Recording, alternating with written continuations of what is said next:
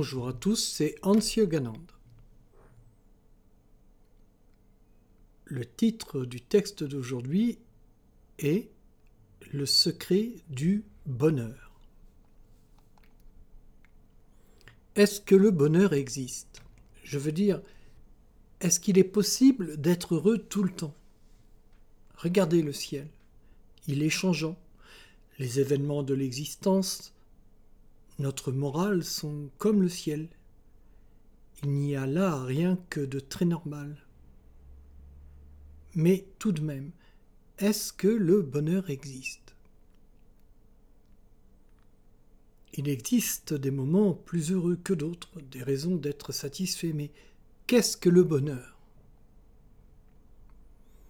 Il existe quelque chose que l'on peut nommer le bonheur, mais qui est autre chose la certitude de s'accomplir, la confiance, la satisfaction qui n'a pas besoin de causes extérieures, l'abaissement du niveau de notre peur fondamentale, la sérénité et, de temps en temps, la béatitude. Ce mot n'est pas familier à beaucoup de gens. Même ceux qui le connaissent ne savent pas obligatoirement ce qu'il recouvre. Pour commencer, voyons ce qu'en dit le Larousse. Ouvrez les guillemets. Félicité céleste des élus. Bonheur sans mélange, euphorie. Selon Spinoza, sentiment de joie et de plénitude qui consiste en l'amour intellectuel de Dieu. Fermez les guillemets un autre dictionnaire, enfin une autre source, euh,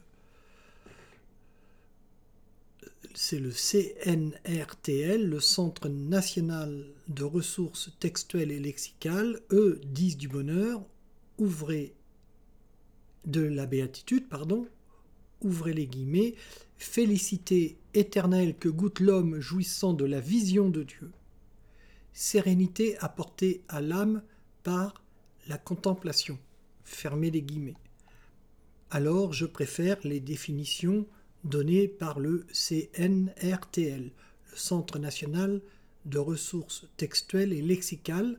Pour ce qui est de Spinoza, ce grand intellectuel, je comprends qu'il parle de son point de vue, mais la béatitude est plus la sérénité apportée à l'âme par la contemplation, et la félicité, pourquoi éternelle, que l'homme goûte en jouissant de la vision de Dieu. Comment cette félicité de la vision de Dieu pourrait-elle être éternelle quand l'homme ne l'est pas? Il est possible de voir Dieu.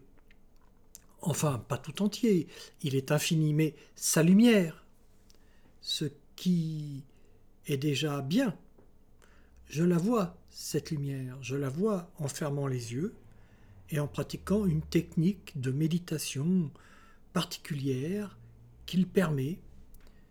Cette technique m'a été révélée en Inde en 1975.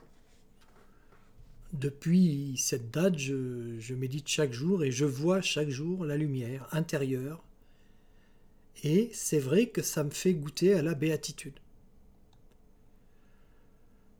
Pour ce qui est de la sérénité apportée à l'âme par la contemplation, c'est un peu court. La béatitude est bien plus forte que la sérénité. Je n'ai rien contre la sérénité, j'en ai parlé plus haut, mais la béatitude est encore autre chose, même s'il y a plusieurs degrés dans la béatitude.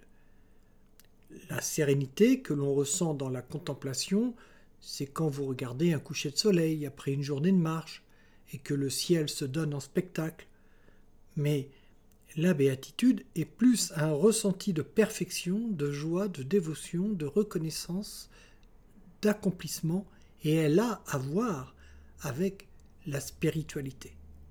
Bon, un coucher de soleil contemplé peut aussi provoquer de la béatitude pour celui, pour celle qui connaît déjà la béatitude intérieure à force de méditation et qui a la béatitude au bord de la conscience. Le bonheur n'est pas la béatitude, car la béatitude est un des sommets du bonheur, mais on ne peut pas rester au sommet tout le temps. Comment connaître la béatitude? C'est le propos de nombreuses voies spirituelles. La voie que je pratique, que j'enseigne, à ce propos aussi vous permettre de vous faire connaître la béatitude à l'occasion. Mais comme la béatitude n'est pas le bonheur et que le propos de ce texte est le bonheur, je clos ces digressions sur la béatitude. Le bonheur est souvent difficile à trouver. Pourquoi? Parce qu'il est simple et le fait qu'il soit vrai n'y change rien. Quand quelque chose est simple, on n'y prête pas attention. Pour beaucoup, la quête du bonheur est, si essentielle que la réponse ne saurait être simple. Et pourtant, le bonheur est simple. Le bonheur est dans l'instant présent, vraiment. Ce n'est pas une figure de rhétorique qui tendrait à souligner que les regrets sont vains et les projections dans l'avenir génératrices d'inattention et de frustration. Non, le bonheur est dans, dans l'instant présent mécaniquement. Je vais vous illustrer cette affirmation. Imaginez que le présent soit une vibration, comme le passé et l'avenir. Chacun aurait sa fréquence qui lui serait propre. Par exemple, le passé vibrerait à 13 Hz, le futur à 30 Hz et le présent à 4 Hz. Maintenant, imaginez que l'activité mentale soit elle aussi quantifiable en Hertz. C'est d'ailleurs le cas pour les électroencéphalogrammes. Qu'elle générerait des fréquences électriques. Quand vous seriez en train de penser au passé, votre mental serait à la fréquence du passé. Quand vous vous projetteriez dans le futur, votre fréquence mentale serait celle du futur. Et dans l'instant, votre rythme cérébral s'abaisserait à 4, 4 Hz. Vous voyez, rien de mystique là-dedans. Le bonheur serait un état de bien-être possible quand l'activité cérébrale serait à une certaine fréquence. C'est une métaphore, il ne s'agit pas du taux vibratoire tel que défini par André Bovis, ce chaudronnier radiesthésiste, qui d'ailleurs exprimait les unités bovis en angstrom, pas en hertz. Un des effets de la pratique, de la voix par exemple, qu'on appelle l'observance, est de mettre votre conscience à la fréquence du présent. Les sociétés modernes font que vous avez de moins en moins votre esprit dans l'instant. À peine le repas commencé que vous voulez l'avoir terminé, à peine sur la route des vacances que vous voulez arriver, cette impatience chronique vous pousse à l'erreur. Excès de vitesse, accident, problèmes de surpoids, de stress, de dépression, de tristesse et de désespoir.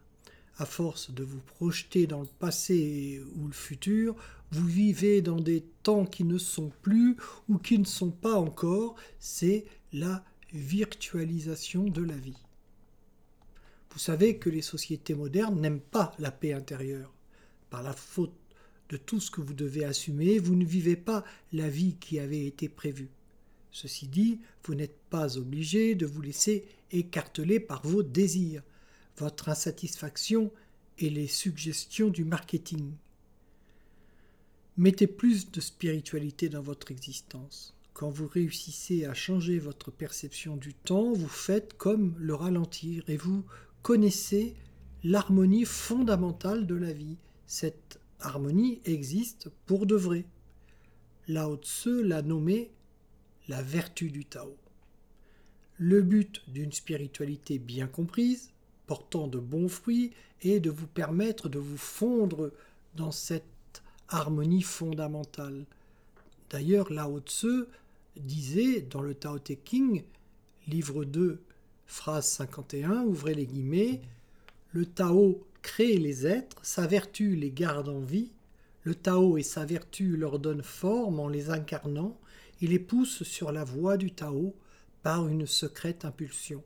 C'est pourquoi tous les êtres révèrent le Tao et honorent sa vertu. Personne n'en a décidé ainsi, faisant cela, les êtres écoutent simplement ce qu'ils ont en eux-mêmes.